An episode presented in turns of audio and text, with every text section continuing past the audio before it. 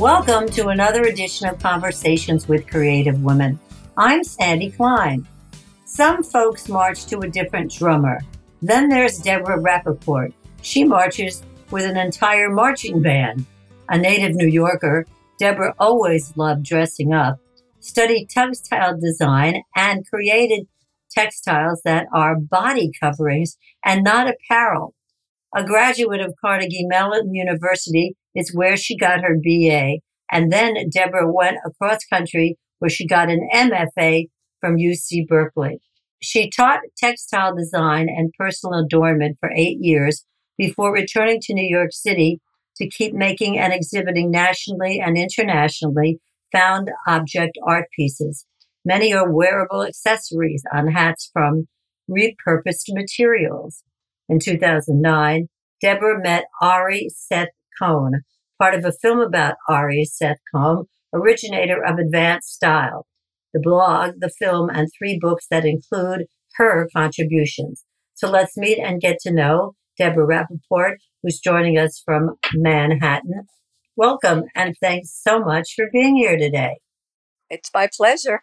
This is always fun to do. So where did all this come from? Your kind of funky art, both clothing-wise as well as sculpture-wise.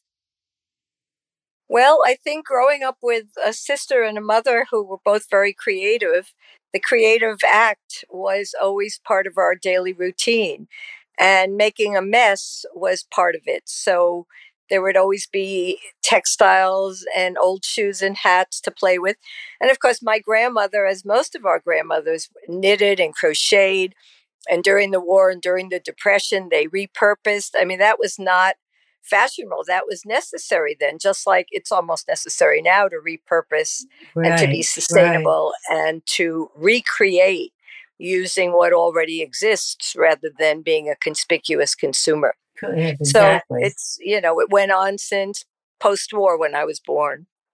And so that was also a natural act for you. It might have been her- hereditary, but it was a natural thing for you to pursue.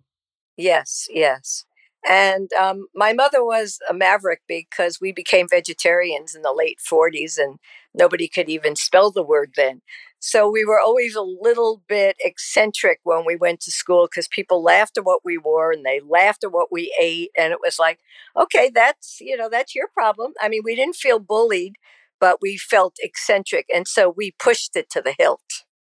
So this kind of, quote, funkiness has quite a history with you, that you were doing this like as a youngster, right? All the way through. You haven't stopped at all. No, not at all. And I'm seventy-seven, and I hope I don't stop. I hope I make my own shroud and wear it in the into my grave. Uh, so, so talk about what is it that turns you on? I saw several pictures, and I'm curious as to what attracts you to certain objects.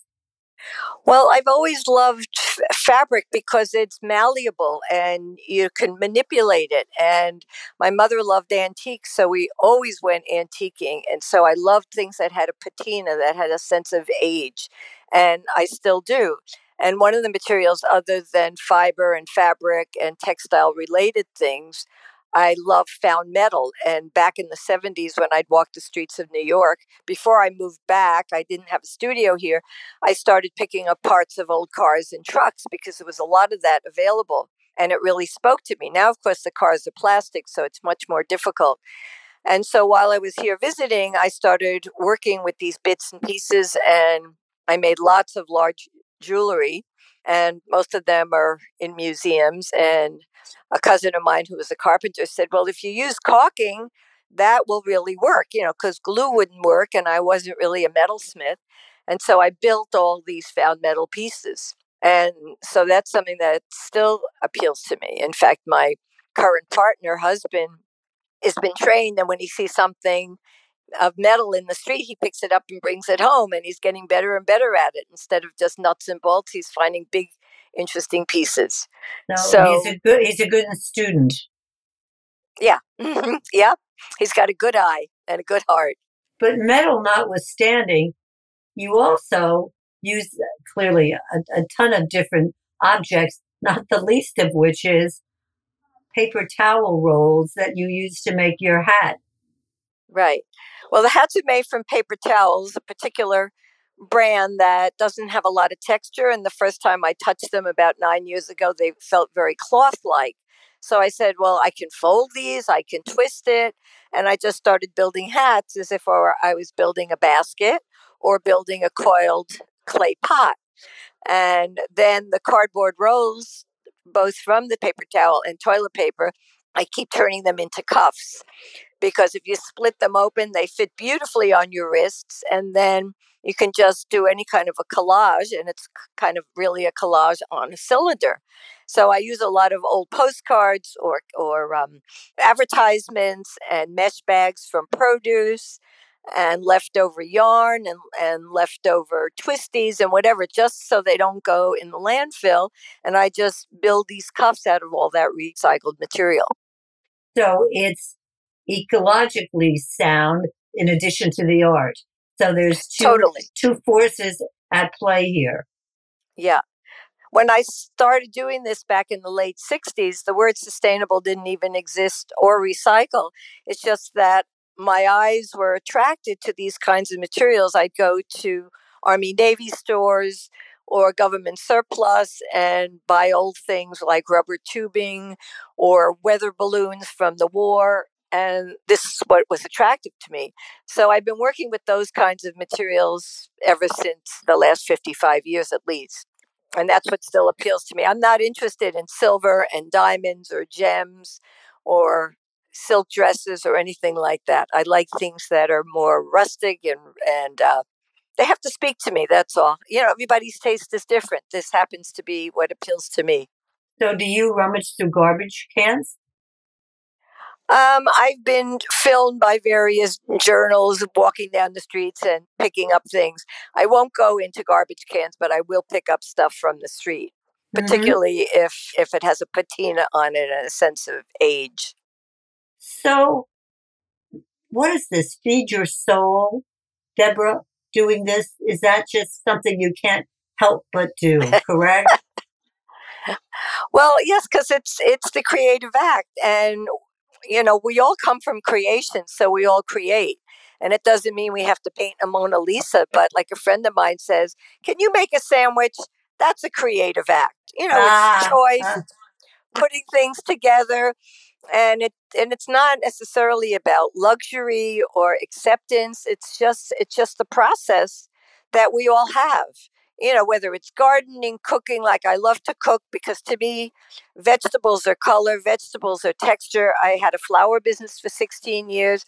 Being a New Yorker, I didn't know anything about horticulture, but my partner did. And I said, okay, so it's color, it's texture, it's linear elements.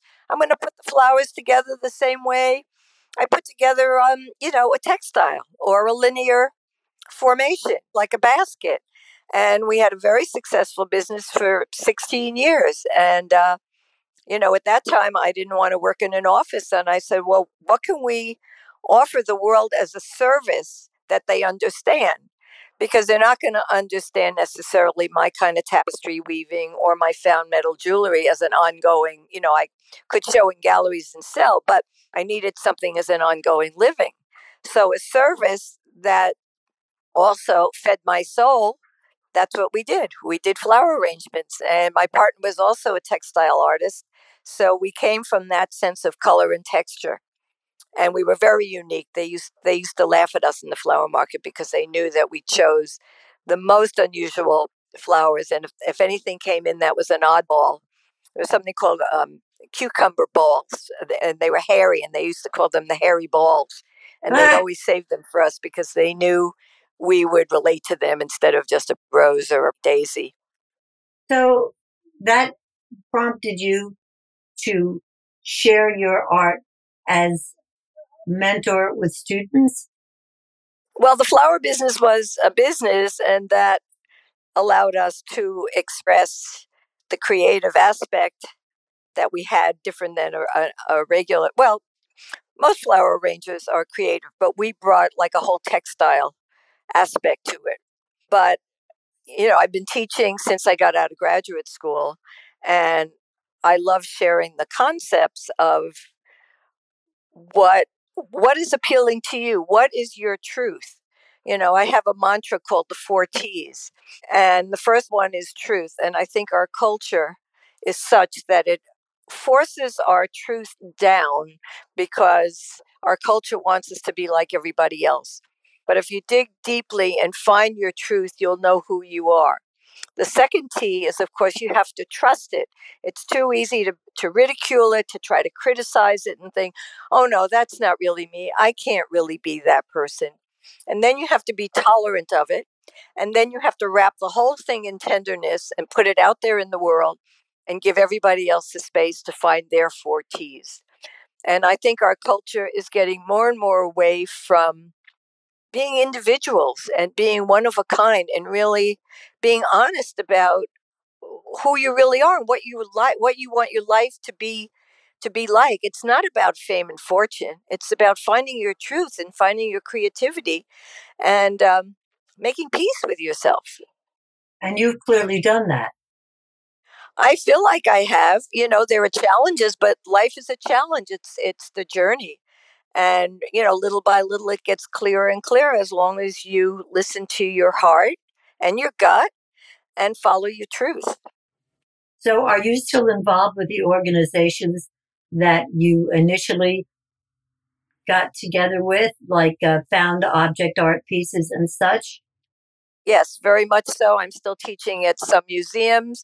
It was just New York Textile Month. And with another friend, we We did, for the fourth time, a workshop on more with less, working with found materials and excess materials and having people in a workshop make creative projects, mostly at this time, you know, wearables, things for the body. So doing that, I teach classes at M A D, the Museum of Arts and Design at Columbus Circle. One of my most favorite museums. Well, good for you. You'll come take a workshop with me. I, they just signed me on for one for May twenty-fourth or fifth. I can't remember. Well, that would it, that would intimidate me, but I would love to come, no. and, come and observe. No.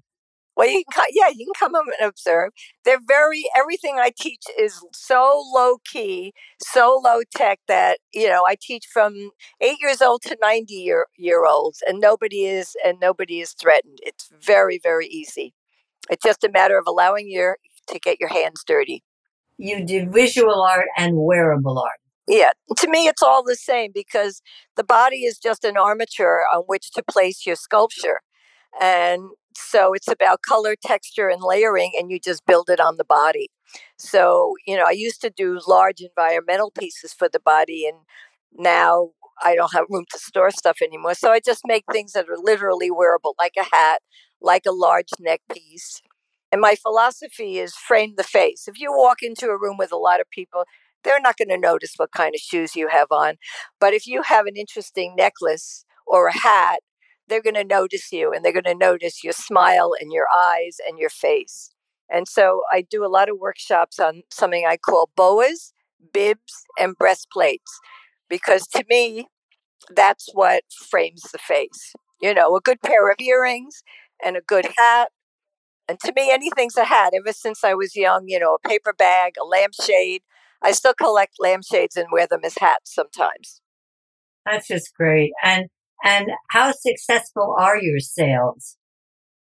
I don't sell a lot. I don't have a, a Shopify site. I don't have a website anymore.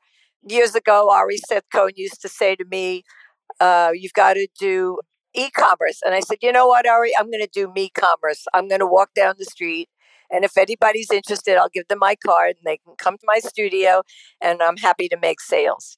That's so great. I have sold a lot of a lot of hats in the past. Since COVID, you know, not that much because I don't get to see many people. There haven't been a lot of exhibits. I still sell some things to one dealer of mine who buys them, and, and now she's getting them in shows all over the world. There's a show going to open next year in Stockholm, and then a show in Melbourne, Australia, and another piece she gave to a museum in Germany. So, you know, it's busy enough, but I'm not, you know, I'm not worried about money or fame or fortune at this point. I really I'm happy to be mentoring and sharing the wealth and, and waking people up to how important it is to be sustainable, you know, and to really save the planet. That's the biggest. Absolutely. That's, yeah, that's the biggest issue there is right now. There's a lot of garbage going on in the world, but I think global global emergency, as they're calling it, is the most important to recognize and be part of. Do you feel that that's happened to you? Do you feel that enough people on the powers that be acknowledge what you're doing in addition to the art? Well, you know, I'm not political, so all I can do it is on the realm that I could do it, you know, in my community, by teaching, by walking around, talking to people, by continuing to be a vegetarian, recycling my organic material, using my old tea bags, using, sometimes I even make art out of dried uh, celery peelings and carrot peelings or burnt toast. To me, I've been doing that because they speak to me. It's a fiber. So I can do what I can do. And living in New York, at least I have a large audience who recognizes what I'm doing. And I speak to everybody on the street because I must, must get stopped at least ten times a day when I oh, walk down the street. Oh, absolutely. Absolutely. So that's my means of uh, of educating, you know, by being mm-hmm. visual. Right. And so I'm sure you hand out a ton of cards during the course of the day. Yes, I do. But obviously, winter has an impact on uh, your exposure. No pun intended. Well, but yes and no, because, uh, you know, I love layering. So I layer and I'm still colorful and I still wear hats and embellishments. So people still see that I'm making things and that it's out of repurposed materials. Well, how do people get in touch with you, Deborah?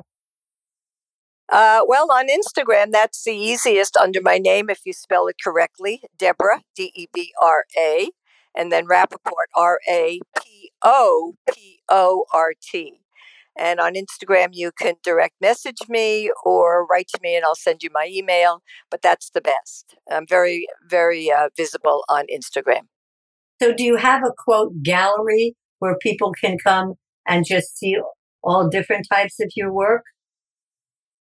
Um, no, not really. You can come to my studio apartment. I live in Westbeth, which is the oldest, largest artist residence, I think, in the country. And it's in the West Village. And I welcome people here all the time.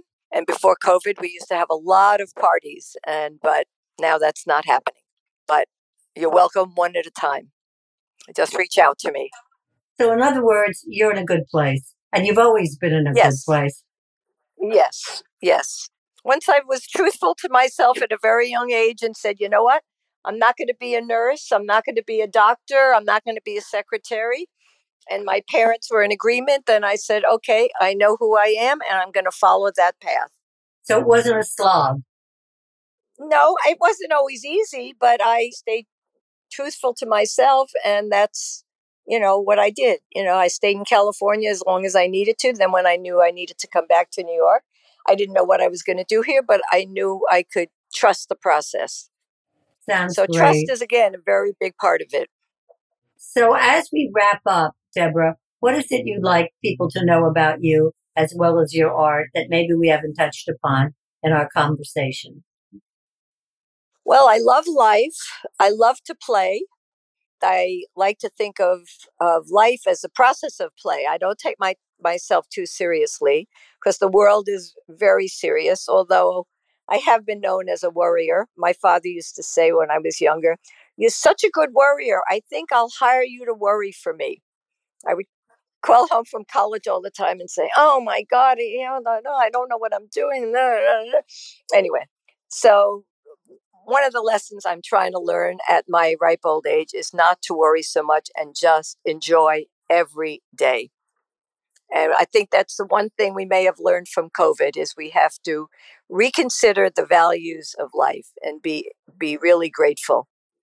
I think that that is a mantra that you should um, make a sign of in all your different, yeah. all your different paraphernalia. And I right. would be the, I would be the first to buy it for sure. Okay, I'll make one and I'll send you a picture of it and you can see if you love it. Okay, okay that, that's a deal. You heard it that's here, folks. Deal. Okay. Well, it was really terrific getting to meet and talk to you and finding out about your passions and your creations, and your employment. I mean, it's really good for you. You wanted to do what you wanted to do, and man, you're doing it. I'm doing it, and I encourage all the young people to do it too. And they have the advantage of uh, of technology, which can get you out there and make you more visible now than it was fifty years ago. You know. So, so in addition to in addition to Instagram, what else? I mean, I mean, at least can you give information that's on your card? You know, read it to mm-hmm. us. Well, I'm also a reflexologist, so I do healing work and polarity work, which is energy work. And my card, I think, says food, fun, and healing, because I also used to be a cook for a C S A, you know, where they would deliver organic produce. And I believe that, you know, food and cooking is is also a creative act. And I believe in staying healthy, because once you're past forty, and if you begin to go downhill, and then by the time you're sixty, it's really hard to turn it around. So I often lecture to young people to, you know, eat well, exercise, be positive, stay healthy, because we think we're invincible, but we're not as we get older. No, you're right. That's great wisdom uh, and a perfect way to end. Deborah Rappaport, it was terrific to get to meet and know you, and I'm looking forward to uh, spending some time in one of your galleries. And I'd love to be able to, I don't know, pull off one of your um, one of your designs for sure. Okay. Well, either either come visit me in the West Village or come visit me when I'm teaching at Mad Museum. Okay, we'll be in touch. Yes, by all means, keep me in your loop and keep uh, keep our listeners in your loop. Thank you, thank you, thank you so much, Sandy. Well, this is I great. Totally enjoyed it, and lots of luck and continued luck in the future. And here's to many more paper towel rolls. Okay, thank you. Join us for another edition of Conversations with Creative Women. I'm Sandy Klein.